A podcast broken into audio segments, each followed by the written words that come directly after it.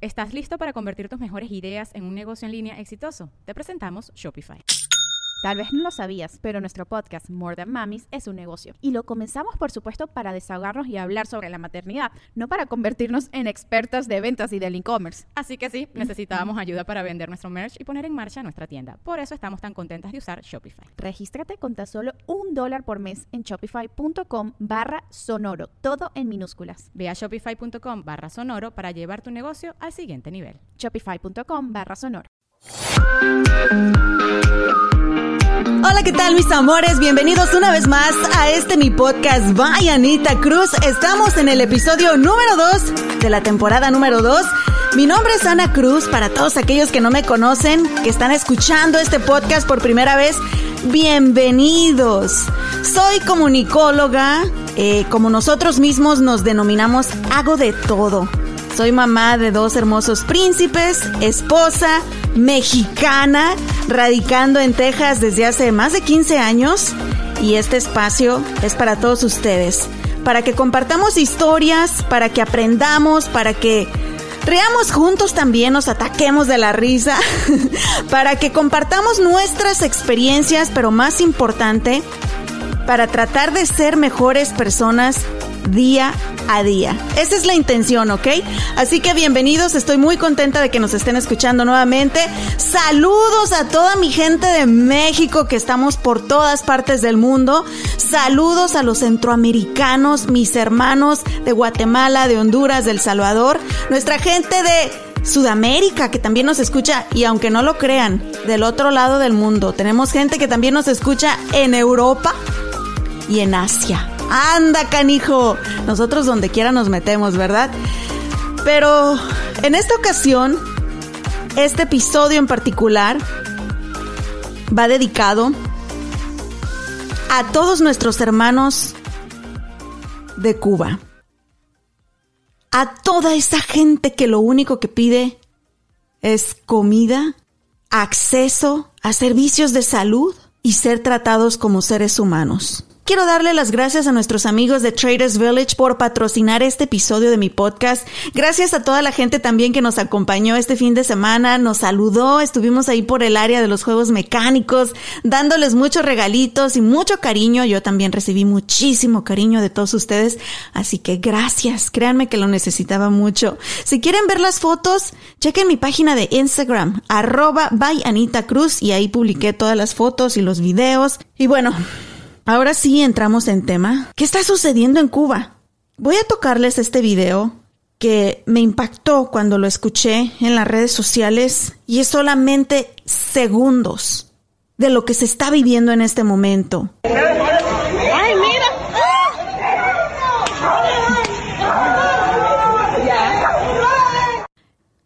Esos son los gritos de temor, el miedo de estas personas que están siendo golpeadas de una manera inhumana por el ejército cubano simplemente porque se están manifestando pidiendo su libertad. Después de 62 años, nuestros hermanos cubanos ya no aguantaron más el régimen y han reventado un país devastecido por completo de alimentos, medicamentos, con un sistema de salud colapsado por el COVID-19 y a eso le sumamos la escasez de electricidad, el aumento de la presión política y mucho que han vivido por los últimos 62 años los ha hecho explotar.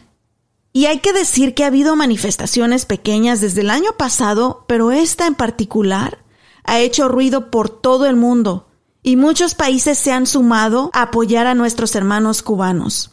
Hemos visto imágenes por todos lados, en las noticias, en las redes sociales, que nos parten el alma cómo azotan a golpes a hombres, mujeres y hasta niños por el simple hecho de pedir libertad. El presidente Miguel Díaz Canel ha ordenado a sus fuerzas militares combatir contra su propia gente. No podemos creer lo que en pleno 2021 sigan sucediendo estas cosas, ¿verdad? Manifestaciones en México, en España, en Canadá, aquí en Estados Unidos, en República Dominicana, en todos lados. Y el día de hoy este episodio quiero dedicarlo, aunque sea este granito de arena que es mi podcast, para darle espacio y usar esta plataforma para que nuestros hermanos cubanos se expresen y se hagan escuchar. Vamos a hablar con una bella cubana. Ella lleva 14 años viviendo en Miami. Hola Erlinda, ¿cómo está? Bienvenida. Muchas gracias, estoy muy bien. ¿Y usted? Muy contenta de tenerla conmigo y aprovechando para conocer un poquito de lo que se ha vivido en Cuba por los últimos 62 años, Erlinda. Bueno, pues en Cuba se ha sufrido mucho. Ese, ese gobierno de que cayó en mano fue haciendo sufrir a todo el mundo. Imagínate, la opresión siempre ha sido grande y ahora es más. ¿Cómo recuerda usted Cuba? Los años primeros fueron bastante difíciles, no fueron, no fueron fáciles, pero bueno, después se fue anivelando cuando tuvo la ayuda de la Unión Soviética, se vivió cómodo, había de todo un poco pero según fueron pasando los años todo se fue acabando y el gobierno fue oprimiendo un poco más como hasta ahora. No hay comida, no hay medicina, los médicos apenas hay, no hay nada, Cuba está destruida, Cuba está en el suelo. ¿Cómo recuerda usted su niñez, Erlinda? Yo no, yo mi niñez la viví cuando Cuba pertenecía al capitalismo, que había capitalismo en Cuba, se vivía muy bien, no había, había necesidad, pero no era tan oprimido como ahora. Todo el mundo trabajaba y luchaba. El que luchaba vivía con lo que tenía y buscaba. Pero el capitalismo y mi niñez fue maravillosa. Yo viví muy bien y me crié muy bien. ¿En qué momento cambió todo? Después que cogió el gobierno de Fidel, empezó a destruir el Cuba a quitarlo todo, a quitar las fincas, todo, todo. Él todo lo fue acaparando y todo lo fue destruyendo como hasta ahora, todo está en el suelo por culpa de él. Bueno, imagínate, en Cuba tuvieron que poner libretas para ir anivelando el control de todo, de la comida, de la ropa, de los juguetes. Todo fue controlado por el gobierno. En un país que todo es controlado por el gobierno, que te, te, te limita para tú tener algo, no hay libertad. ¿Y cómo funciona eso de la libreta? Bueno, vas a la bodega y te dan cinco libras de arroz al mes, una libra de azúcar, dos onzas de, aceite para cocinar, pero para una familia completa, por cada uno de la familia te dan cinco libras de arroz. Si son cuatro, cuatro libras de arroz y, y, cuatro libras de azúcar, una libra de azúcar por cada persona. Un jabón a la mitad para la familia. Es muy triste. Recordar todo eso es muy triste. Ver personas llorar porque se pasan días sin tomar café porque el gobierno te da un paquetico cada 15 días, un paquete de café, que no trae ni una libra de café. Tú ves los paqueticos de gelatina, así mismo es el mismo paquete que te da la bodega para que tú comas, tomes café dos veces, ¿ya? El resto no puedes tomar café hasta que vuelva el café de nuevo. Es así es un control completo de todo. Son cosas básicas para uno viviendo en otros países que para ustedes, nuestros hermanos cubanos, era un lujo. Pero sabemos que también el acceso a servicios de salud es muy difícil allá. Nos valemos del comercio clandestino, el que tenga medicina te la puede vender, que ya ahora en Cuba no hay nada de eso, porque en Cuba lleva meses, tiempo sin entrar nada, ya no va nadie. El gobierno no tiene medicina en los hospitales. Las personas cuando van para los hospitales tienen que llevar su sábana para taparse, porque el gobierno no tiene ni sábana para poner en las camas. Si no hay medicina, ¿qué más tú puedes buscar en un hospital? Lo único, lo único bueno es que los médicos son buenos y te atienden. Sí, y eso tenemos eh, muy buenas referencias en cuanto a los médicos cubanos que son de los mejores del mundo. bueno, ellos, ellos te lo dicen. Yo quisiera hacer más, pero no puedo. No, no hay recurso de medicina. Si tienes amistades y te pueden conseguir la medicina, consíguela y yo te la receto para que veas cómo te la tomas, si la consigues. Que ya hay meses que no se consigue ni una aspirina para un dolor de cabeza, porque no hay. ¿Tú sabes cuánto valía una aspirina en Cuba? ¿Cuánto? Cinco pesos, diez pesos, depende cómo la persona te la quiera vender pero ahora no hay nada, llevan tiempo sin tener nada. Mira, lo que gana una persona al mes no le da para vivir. ¿Tú crees que un retiro con 165 pesos una persona pueda vivir? ¿Tú has visto cuánto vale una libra de arroz en Cuba ahora? 50 pesos. Oh, una libre boniato, que es una vianda que se le echaba a los puercos en Cuba, clandestino ahora, vale 20 pesos. El boniato es el camote. ¿Ella no es cubana? No, es mexicana. Ah, bueno, ella es mexicana. Yo soy mexicana, mi linda. El boniato es el camote, como le dicen ustedes la, la papa dulce que le dicen aquí, ¿verdad? En Estados Unidos, la sweet ¿Hasta qué edad vivió usted en Cuba? Antier cumplí 83 años. Ay, hermosa, felicidades. Gracias. Parte de mi vida la viví en Cuba. Ahora que hace 13 años estoy viviendo aquí. Mis hijos sí nacieron en Cuba, pero ellos, el, el más chiquito salió temprano de Cuba. A los 22 años se fue. Y el mayor llegó hace casi 12 años aquí. Cuando llegó no. ese momento que su hijo, el primero, decidió escapar de ese régimen, arriesgar su vida, usted como madre, ¿qué había en su corazón? Bueno, yo tuve la dicha de que mi hijo no salió en barco. Mi hijo se fue con un grupo de gimnásticos para España. Y él me dijo, si voy para España, no vires. Le dije, no vires. Si, si esta es la única oportunidad que tienes para salir, sigue por ahí para adelante. Aunque pases trabajo, pero algún día si trabajas te acomoda. No vires para atrás. Porque esto no da nada. Me dijo, ¿estás de acuerdo, mami, que yo no vire? Le dije, sí, vete. Y así mismo fue. Esas madres que saben que sus hijos se van en lancha, arriesgando su vida, se quedan sin corazón. ¿Cuántas madres lloran diario por la pérdida de sus hijos? ¿Qué sabe el mundo en estos momentos? La cantidad de hombres y mujeres y niños que se han perdido en el mar. No va a haber libros ni hoja para hacer las penas de Cuba, que son muy grandes. Son grandes, grandes, grandes. El momento llegó también para usted, Erlinda. El momento de dejar esa isla. ¿Qué fueron sus pensamientos al irse de ese lugar al que usted ama tanto, de su tierra? Mi hijo, mi hijo el mayor me decía, mí, mami, vete porque tú eres la única oportunidad que tiene para sacarme de este país. Y así mismo fue. Yo me fui con el corazón destrozado sabiendo que dejaba un hijo en Cuba. Menos mal que ya estaba casado, pero se sufre mucho cuando te vas y mira para atrás y dejas a alguien que pregunta, ¿cuándo lo volveré a ver? Eso no hay palabra para expresar. Cuando deja toda tu familia y te pregunta, ¿volveré a verlo? Yo he tenido la dicha de volver a ir a Cuba. A los dos años de estar este bello, en este bello país, fui a ver a mi familia. Sufrí cuando llegué porque es triste cuando somos criados todos juntos y nos separamos. Después tuve la dicha de que mi hijo reclamó a su hermano y vino al año. De haberlo reclamado, él vino. Y así, ha hecho su familia aquí, está trabajando. Mis hijos vinieron bastante preparados de Cuba, sabían idioma, no les fue difícil encaminarse en este país, estaban preparados. Han luchado y se han acomodado. ¿Qué es lo que usted escucha, Erlinda? ¿Qué le ha dicho su familia? ¿Qué se está viviendo ahorita en Cuba? y ellos están en Cuba y no quiero que se perjudiquen porque tú no sabes si esas conversaciones que hay por teléfono ellos la oyen. Todo eso es verdad, nada es mentira. El ejército tiene que dar golpe porque es un país que es un dictador y no le conviene que tú hables contra ellos porque lo estás denunciando. En la isla completa se ha levantado porque ya todo el mundo tiene la facilidad de tener un teléfono para verlo todo. Ya la gente despertó entre el hambre y la necesidad, ya la gente no aguanta más tirando piedras y palos porque no hay arma para, para fajarse. ¿Cree que hay mucha gente que todavía tiene miedo? Sí, como no hay gente que no sale a la calle. Y si no los obligan, los que son como los muchachitos del servicio, que están pasando el servicio, lo visten de paisano y le dan palo para salir a la calle a dar golpe. Muchos no dan ni golpe, lloran y llaman a su familia para decirle que no quieren salir. Han sacado presos que tenían condenas largas y lo han vestido de paisano para que salgan para la calle a dar golpe. En Cuba se está viviendo todo eso, hija. ¿Qué le dice usted a la gente como yo? Me duele verlos.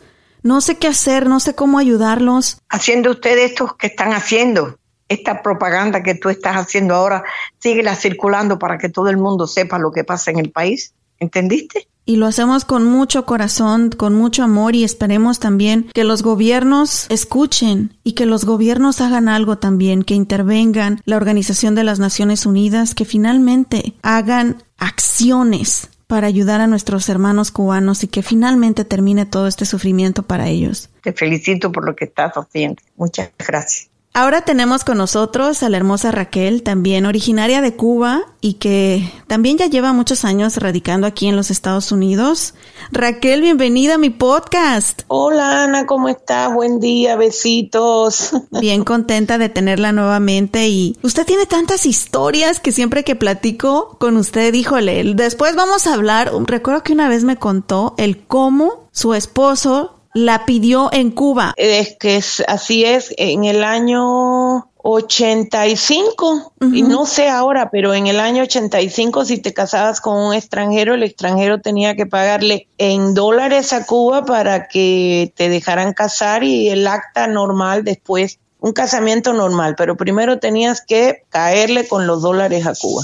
Yo siempre lo he dicho que que no caben en el cielo y no caben en el infierno. Ellos tienen un apartado especial. Lo que ha hecho Fidel y su familia y todo de dividir a la familia, de, de, destruir al país, de, de todo, porque la gente al principio creyó en Fidel, las promesas que vamos a tener escuelas, que vamos a ser un país poderoso, que vamos a ser más grande que todo el mundo y todo. La gente creyó y la y mucha gente, mucha gente en Cuba era, era fiel al socialismo, al comunismo, pero ya después de tantos años se le, no se les cayó la venda. Yo digo que es triste porque luchar por un ideal tantos años y ver que realmente no funciona es triste. Yo creo que eso está sucediendo en muchos países también. Por ejemplo, en México. Estamos cansados de nuestro gobierno corrupto, nuestros amigos venezolanos también. Ahora imagínate, espérame, tú dices que México tiene un gobierno corrupto, pero la gente va a una urna y vota. Sí.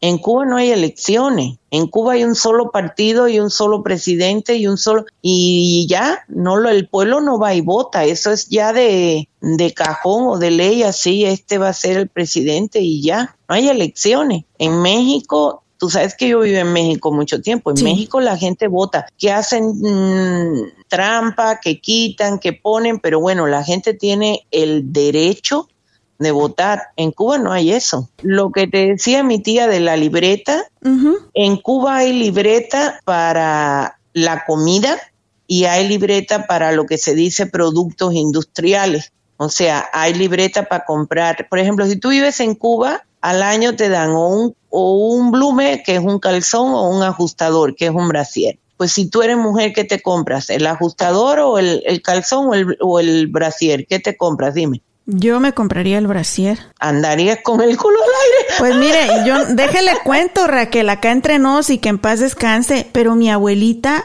eh, Agustina, nunca usaba calzones. Yo creo por eso tuvo ocho hijos, Raquel. Bueno, pues no, pero, bueno, si tú vas a Cuba, las, las cubanas, pues usamos blume, calzones. Entonces las ves sin brasiero, con las tetas ahí que le, y dicen, ay, qué puta, no, es que o te, tapas arriba o te tapas abajo. Eh, champú es un litro al año y así. Las cosas de la casa es por una libreta y las cosas de la comida es en otra libreta. Pero cuando se acaba, no tienes ni ningún mercado para ir a comprar. Solo si tienes dólares o tu familia te manda dólares, vas a pues a un mercado que se compra con dólares, pero obvio más caro todo. Ahora Raquel, usted vivió de niña esta dictadura cubana. Yo nací en el 57 y Fidel triunfó en el 59. Si tú ves las fotos de mi cumpleaños de uno y dos años, tú veías el pastel, los bocaditos, no sé, la Coca-Cola, las cosas que habían en el capitalismo.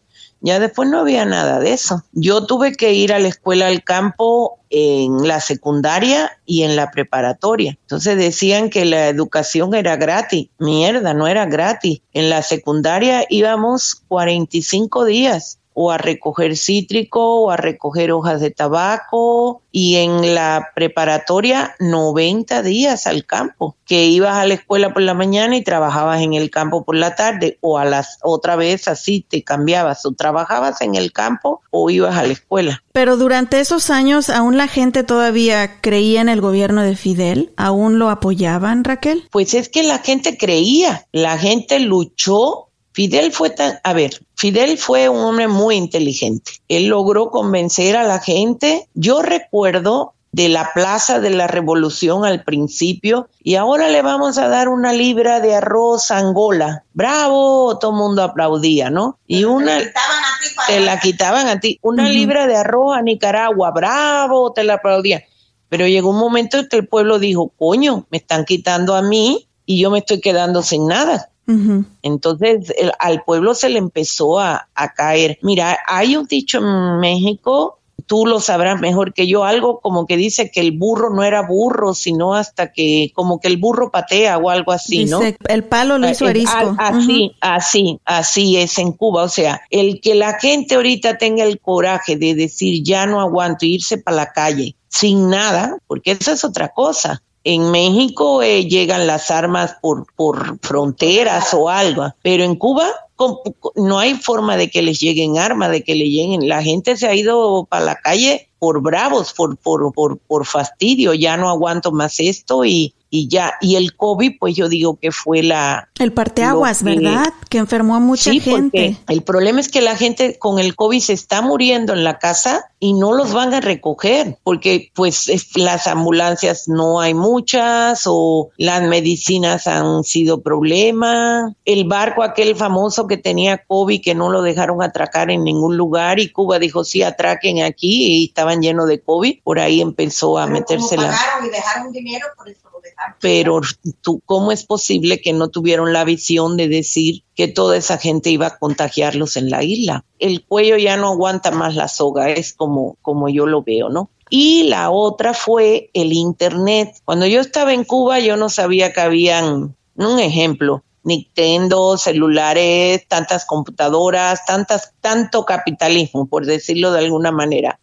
Pero al haber internet ahora, al tener que ellos poner internet en los hoteles y la gente poderse sentar en la calle y agarrar el internet de los hoteles y empezar a ver todo lo que hay y lo que pasa, pues se le quitaron la venda. Cuando usted estaba en Cuba, Raquel, usted sabía que estaba viviendo en una injusticia, pero usted se sentía segura de poder hablar, de poder criticarlo, de poder quejarse o tenían que quedarse callados. Estás loca, ¿cómo vas a hablar? No podías hablar. Mira, a ver, imagínate una cuadra en Cuba. En una cuadra en Cuba hay un comité que es Comité de Defensa de la Revolución. Y ahí hay un chivato o un espía o hay alguien que está viendo si tú hablas, si tú dices, ¿sí me entiendes? Sí. Mira, te lo voy a poner fácil. Cuando yo me casé con el padre de mis hijas, para salir de Cuba tuve que batallar y te investigan porque ellos investigan si tú te casaste por amor o tú te casaste por negocio para salirte de Cuba, ¿no? Y si es por amor, pues te batallan, pero al final te dejan salir, pero si es porque tú alguna vez dijiste que te querías ir de Cuba, olvídate, no sales. Yo me acuerdo, Lidia se llamaba la señora, ella llegó a mi casa. Ay, mijita, ¿qué has hecho? ¿Qué, ¿En qué problema te metiste? Yo en ninguno, porque Lidia era la señora que limpiaba en la secundaria que yo iba en Cuba y fueron a la secundaria donde yo iba a preguntar si yo tenía expresiones en contra del gobierno y todo eso. En Cuba la gente está muy vigilada, muy... Y si lo haces, te meten preso.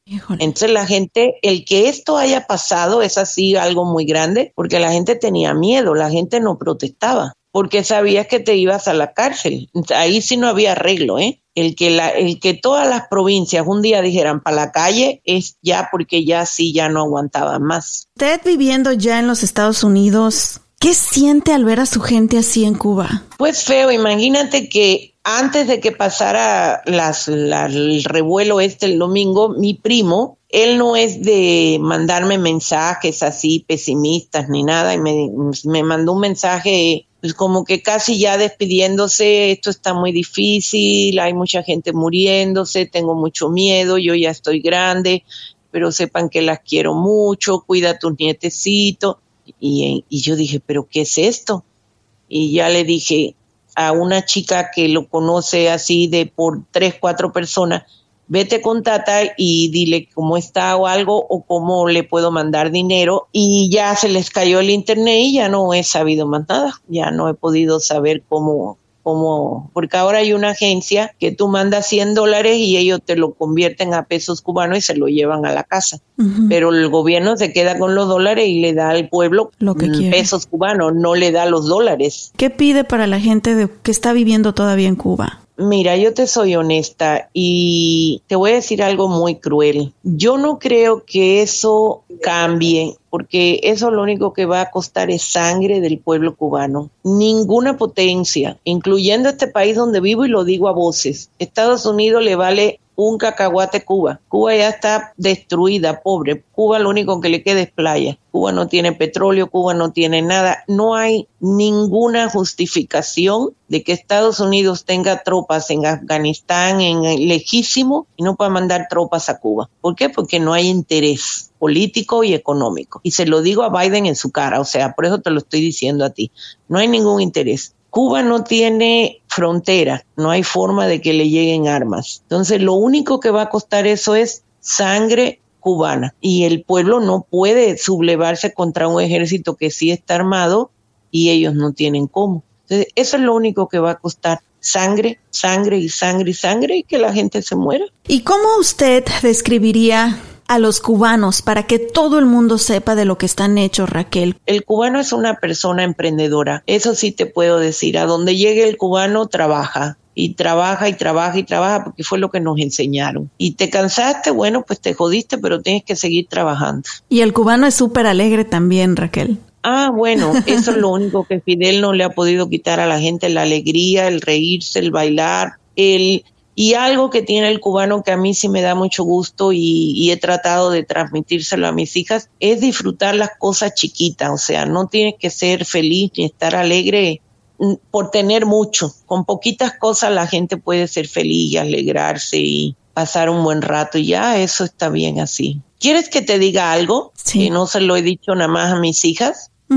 Yo quería hacer, yo quería estudiar en Cuba psicología y te hacen test psicológico. Y yo soy una persona que creo mucho en Dios. Me dijeron, no, usted no puede estudiar psicología. Después dije, bueno, periodismo, no. Cualquier persona con ideas religiosas, no era así como, no bien vista, pero no cabía en su marco de, de, de, político. Y acabé estudiando conservación de suelo. No pasa nada, me gusta, pero, pero era mi tercera opción, estudiar, conservar la tierra, la flora, la fauna y eso, pero hasta eso, ellos te dicen qué carajo tú tienes que estudiar. Y qué tienes que creer y cómo tienes que pensar y cómo tienes que, con qué te vistes, con qué comes. No hay libro para escribir. Cada historia de cada cubano es así, pero diferente y al final está el pie de Fidel ahí aplastándolo. Entonces, el infierno, no sé si lo quieran en el infierno. Yo digo que ni, el, ni el diablo los quiso ni el diablo los quiso a esos cabrones. Y yo sí, sí creo en Dios y todo, pero amor y paz no. Si, si me jodes, que te jodas. O sea, ya la más que te digo, va a costar mucha, pero mucha sangre del pueblo cubano, porque ningún país se va a ir a meter a Cuba. Y si se mete, pues es el loco ese de Maduro, los venezolanos que son hijos de, de, Fidel, ¿no? Los nicaragüenses, los Ortegas, como el, marido, después el hermano, ahora la mujer, o sea, es, es, es una, tienen que ser dinastías de gente mala. ¿Qué le dice usted a toda la gente que no somos cubanos, pero que queremos apoyarlos de alguna manera? Realmente buscar compañías que vayan la gente y pongan las cosas en el pueblo, porque no es eso de que voy a mandar medicinas y dinero, gente que vaya a Cuba, hay mucha gente que va a Cuba y lleva maletas de medicinas o de ropa o de cosas así y se las hacen llegar al pueblo. Ahorita es lo único que se puede hacer por Cuba, hacerle llegar cosas directamente a Cuba. Pues muchísimas gracias Raquel, vamos a hacer pasar la voz, también que se siga haciendo ruido en las redes sociales. Esperamos que los gobiernos también despierten y que como usted dice, no solamente busquen los intereses económicos de qué voy a sacar yo de Cuba, pero que realmente hagan algo para ayudar a toda esta gente. Y a continuación hablaremos con Héctor Hernández, cubano en República Dominicana y activista pro-demócrata, quien ha creado un movimiento en apoyo a nuestros hermanos cubanos. ¿Estás en búsqueda de diversión para toda la familia? Te invito a que visites Traders Village de Grand Prairie. Este es un lugar impresionante donde encuentras más de 3.000 puestos de todo tipo, desde antojitos, aguas frescas, ese pepino con chile y limoncito, mmm, pizza, bueno, de comida hay de todo, pero también encontrarás muebles, joyería, ropa, zapatos, las botas y el sombrero, tus camisetas de tu equipo favorito de fútbol. Encuentran de todo en Traders Village y para toda la familia. Además tienen juegos mecánicos y tienen un especial donde compras tu pulserita para subirte a todos los juegos todo el día, así que ahí entretienen a los niños mientras nosotras las mamás hacemos compras y los papás también. Visítalos, están localizados en el 2602 de la Mayfield Road en Grand Prairie, abiertos sábados y domingos. La entrada es gratis y el estacionamiento cuesta tan solo 5 dólares. Ahora sí continuamos en este tema tan importante, SOS Cuba. Tenemos en la línea telefónica a Héctor Hernández, cubano que radica en República Dominicana, que hoy en día él es un activista pro-demócrata y que está haciendo hasta lo imposible por seguir ayudando a su gente. Bienvenido Héctor, ¿cómo estás? Cuéntame un poquito, ¿cómo dejaste tú tu isla y por qué? Me puse a buscar la forma de hacerlo y, vendí mi apartamento, o sea, hice todo, todo un trucaje para lograrlo, conseguí un contrato de trabajo para acá y acá me quedé y bueno, acá hice mi emprendimiento, mi, mi, mi, propia empresa, pero fue, fue difícil, o sea, lo difícil es siempre dejar atrás todas las amistades con las que uno, con las que uno nació, se crió, estudió, eh, que, que, también forman parte de la familia de uno, o sea, la, la propia familia todo, o sea, esa parte es como que se, se, rompe un lazo ahí, sobre todo en el caso de Cuba, porque cuando yo me vine acá en 2013 ni siquiera había internet en Cuba. Entonces uno no podía mantener esas comunicaciones como ahora, que se siente la cercanía, ¿no? A través de las redes sociales. Héctor, y también el internet es el que ha contribuido en estos momentos a que todo el mundo pueda ver imágenes, videos de lo que realmente se vive en Cuba. Basta ya, por lo cubano se ha levantado. Mira, hay muchos factores que están influyendo ahí. Eh, primero los factores históricos, bueno, de que el comunismo no funciona. El comunismo lleva inevitablemente a la, a la degradación de lo, del tejido social, a la degradación de, la economía, la, bueno, la destrucción. La generación mía, por ejemplo, o sea, y la que viene después, que son los, los veintipico, esa gente ya no tiene ningún compromiso. Esa gente lo único que ha pasado es trabajo en Cuba. Esa gente lo único que ha visto es miseria. Esa gente lo único que ha visto es un gobierno diciéndole que tiene que esperar, que confíe, y mientras tanto, si dice una palabra que no le gusta, te meten preso, te censuran y te violan tus derechos. Entonces, hay un quiebre entre la sociedad y el Estado. La mayoría de las cosas que dice el, régimen de Cuba, los voceros, está orientado a mantener en el cuento a la opinión internacional. Todos esos discursos que ve el noticiero, todos esos discursos que ve, en realidad el pueblo cubano despertó. O sea, el pueblo cubano se tiró a la calle completamente. Además está el tema de la pandemia, que ha hecho mucho, mucho estrago. O sea, ellos han manejado muy mal este, ese tema. No hay infraestructura sanitaria de ninguna índole, los hospitales están totalmente colapsados no solo con el tema del aforo, sino que también con, el tema de la tecnología, o sea, no hay para dar servicios UCI, no hay camas, no hay respiradores, no hay... En Cuba hoy, en estos momentos están muriendo personas por falta de antibióticos. Y, las personas se estaban muriendo y ni siquiera estaban yendo a buscar los cadáveres. O sea, la gente estaba viviendo uno y dos días con el cadáver de su hermano, su primo, su pareja, su mamá, en una cama, a un costado, porque ni siquiera venía una ambulancia, ni siquiera habían ataúdes para guardarlo. Con que la gente se cansó.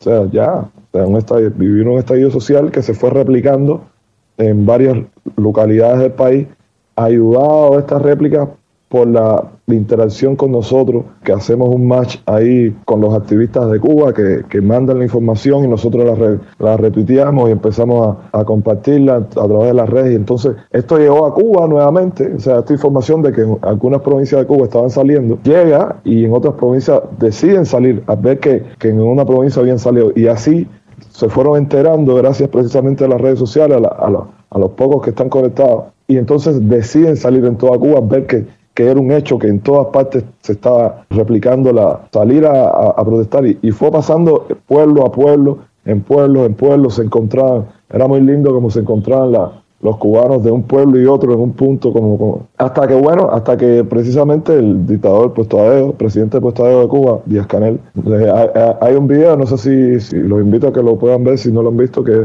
en el momento que él da la orden de, combatir combatir a un pueblo que estaba pidiendo libertad eh, pacíficamente porque hasta ese minuto no había habido ningún acto de violencia ya después para la opinión pública lo que dicen que es pueblo contra pueblo que era precisamente que estaban peleando y no es así.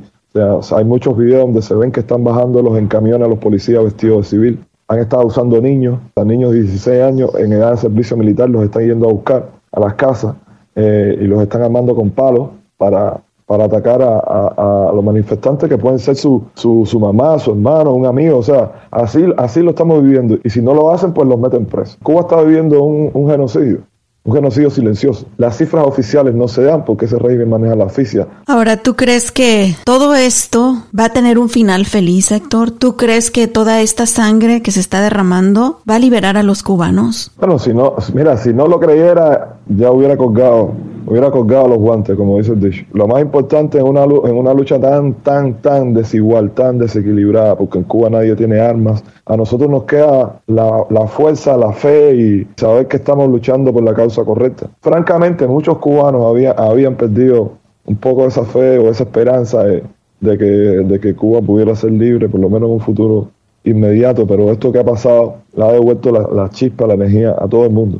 Después de vivir en dictadura y uno siente cómo es vivir en libertad, eso no, después que te pique ese bicho ya uno no puede ir atrás. Ahora hay más familias separadas porque que alguno fue violentado. ahora se rompió algo que faltaba por quebrarse. ¿Y qué podemos hacer nosotros, Héctor, todas las demás personas que sentimos el dolor de nuestros hermanos cubanos y queremos apoyarlos? Bueno, mira, primero ya, ya, lo, estás, ya, lo, ya lo estás haciendo, o sea, con tu, con tu propia plataforma me está dando voz y, es importante que quienes te escuchan, bueno, hoy me están escuchando a mí, les está dando el mensaje, ya eso es algo. Todo esto se ha hecho construyendo redes y, y esas redes no se, pueden, no se rompen porque están construidas a partir de la verdad. Eh, hay un movimiento eh, joven en el mundo de, de, libertad, de defender la libertad, de, de dar la batalla cultural, de, demostrar que, que, estos regímenes, que estos sistemas no sirven. En la medida que eso la gente lo entienda y que, y que lo apoye y que lo divulgue, pues eso es una manera perfecta de colaborar porque lo que queremos ahora mismo es aislar ese gobierno. O sea, diplomáticamente queremos que las sociedades en cada país se, se manifiesten, lo entiendan, no le compren el cuento y en la medida que eso ocurra, ya, es cuestión de tiempo. Pasar la voz de cualquier manifestación que sepamos, que se escuche la voz no solamente de los hermanos cubanos, pero de todos aquellos que creemos en los derechos humanos y que estamos en contra de esta masacre que se está viviendo y esta injusticia que se ha vivido por más de 60 años en esta isla que tiene tanta riqueza, que es tan hermosa, que su cultura, su alegría, sus ganas de vivir de los hermanos cubanos se contagia por todos lados. Así que Héctor, yo te agradezco muchísimo. ¿Dónde puede encontrar la gente más información sobre ti? Yo sé que tú estás haciendo un movimiento grande también, estás compartiendo información. ¿Dónde te pueden encontrar en las redes sociales? Eh, bueno, sí, tenemos un movimiento llamado Cuba Convergente acá en República Dominicana. Yo voy próximamente a Chile y en Chile también estaremos eh, activando ese movimiento. También pueden seguir una, página que tenemos, un fanpage que se llama La Esquina de la Libertad. Ahí colocamos contenido actualizado, todo lo que pasa ahora, y a veces minuto a minuto lo que está, lo que está pasando en Cuba, lo que está pasando con las comunidades cubanas fuera de Cuba. O sea, ahí pueden darle seguimiento a todas las manifestaciones que se están haciendo alrededor del mundo. Eh, también ahí tenemos un canal de YouTube que se llama de la misma manera, La Esquina de la Libertad. Pues a mí me pueden seguir así, eh, también como esto es la clave, en Instagram, y así también aparezco en YouTube. Esto es la clave, esto es la clave de Cuba. Y seguimos en la lucha por la libertad de nuestros hermanos cubanos. gracias a ti. Bendiciones. Y también quiero compartir con ustedes este otro sitio, es www.sos-cuba.net. Ahí van a encontrar información de manifestaciones a nivel mundial, el lugar, la fecha y la hora. También tienen un enlace para reportar cualquier violación humana a la ONU y los pueden encontrar en las redes sociales como arroba cuba.sos. Y finalmente, este video me impactó de Pitbull, este cubano americano que ha podido lograr sus sueños en la industria del entretenimiento, pero que no se quiso quedar callado y también está exhortando a todas esas compañías y a esos billonarios que volteen hacia Cuba y que hagan algo. This is a message to the world. We need to stand up, step up, but if you don't understand what's going on, then you need to wake the fuck up.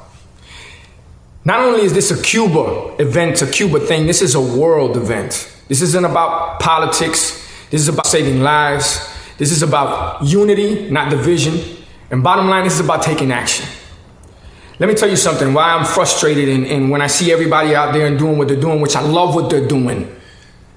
Okay? Because not only do we live for freedom, we ride for freedom, we die for freedom, but we motherfucking appreciate freedom. And it, gets me hot, it bothers me, and it frustrates me to a certain extent being a Cuban American and having a platform to speak to the world and not being able to help my own people. Not being able to get them food, not being able to get them water, not being able to get them medicine, but most of all, not being able to help and really get them what they deserve, which is freedom. And this is my way of talking to the world. All world allies get together to help. Global businesses get together to help. People that we're so proud of, people such as a Jeff Bezos, Cuban American, graduated from a high school in Miami, built one of the biggest companies in the world, the richest man in the world.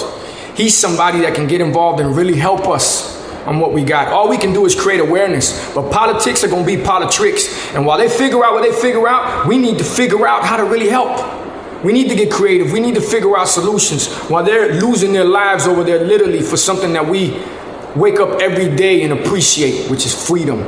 Y mucha gente se preguntó por qué hizo este mensaje en inglés y yo personalmente les puedo decir por qué era necesario, porque queremos que esas empresas grandes nos escuchen, queremos que esos billonarios nos escuchen, porque como él lo dijo, mientras el gobierno nos sigue dando vueltas y se ponen de acuerdo en qué hacer, nosotros como civiles tenemos que apoyarnos los unos con los otros. Que desde aquí les mandamos mucho amor a nuestros hermanos cubanos. Estamos con ustedes y créanme que sus lágrimas, su sudor y su sangre no será en vano. Me despido de este episodio esperando que lo poquito que compartimos en esta plataforma sirva de algo y sigamos haciendo ruido, sigamos buscando la libertad por todos nuestros hermanos cubanos. Nos escuchamos el próximo martes, tenemos una cita. Le doy las gracias a mis amigos de Traders Village por habernos patrocinado este episodio. Recuerden visitarlos, están en el 2602 de la Mayfair Road en Grand Prairie. La entrada es gratis y el estacionamiento cuesta tan solo 5 dólares. Muchas gracias por seguirnos en las redes sociales, arroba by Anita Cruz. Gracias por dejarnos sus comentarios y sus reviews también en Apple Podcast, Spotify, en Pandora, Alexa, TuneIn y en todas las plataformas de podcast. Ay, no puedo creerlo. 2021 y seguimos viviendo este tipo de injusticias en Cuba, en Venezuela, en México y en muchas partes del mundo. Los quiero a seguir echándole ganas. Nos escuchamos el próximo martes y me despido con un pedacito de este himno, Patria y Vida. Lo pueden escuchar en YouTube. Aquí les voy a compartir el enlace también. Hasta la próxima.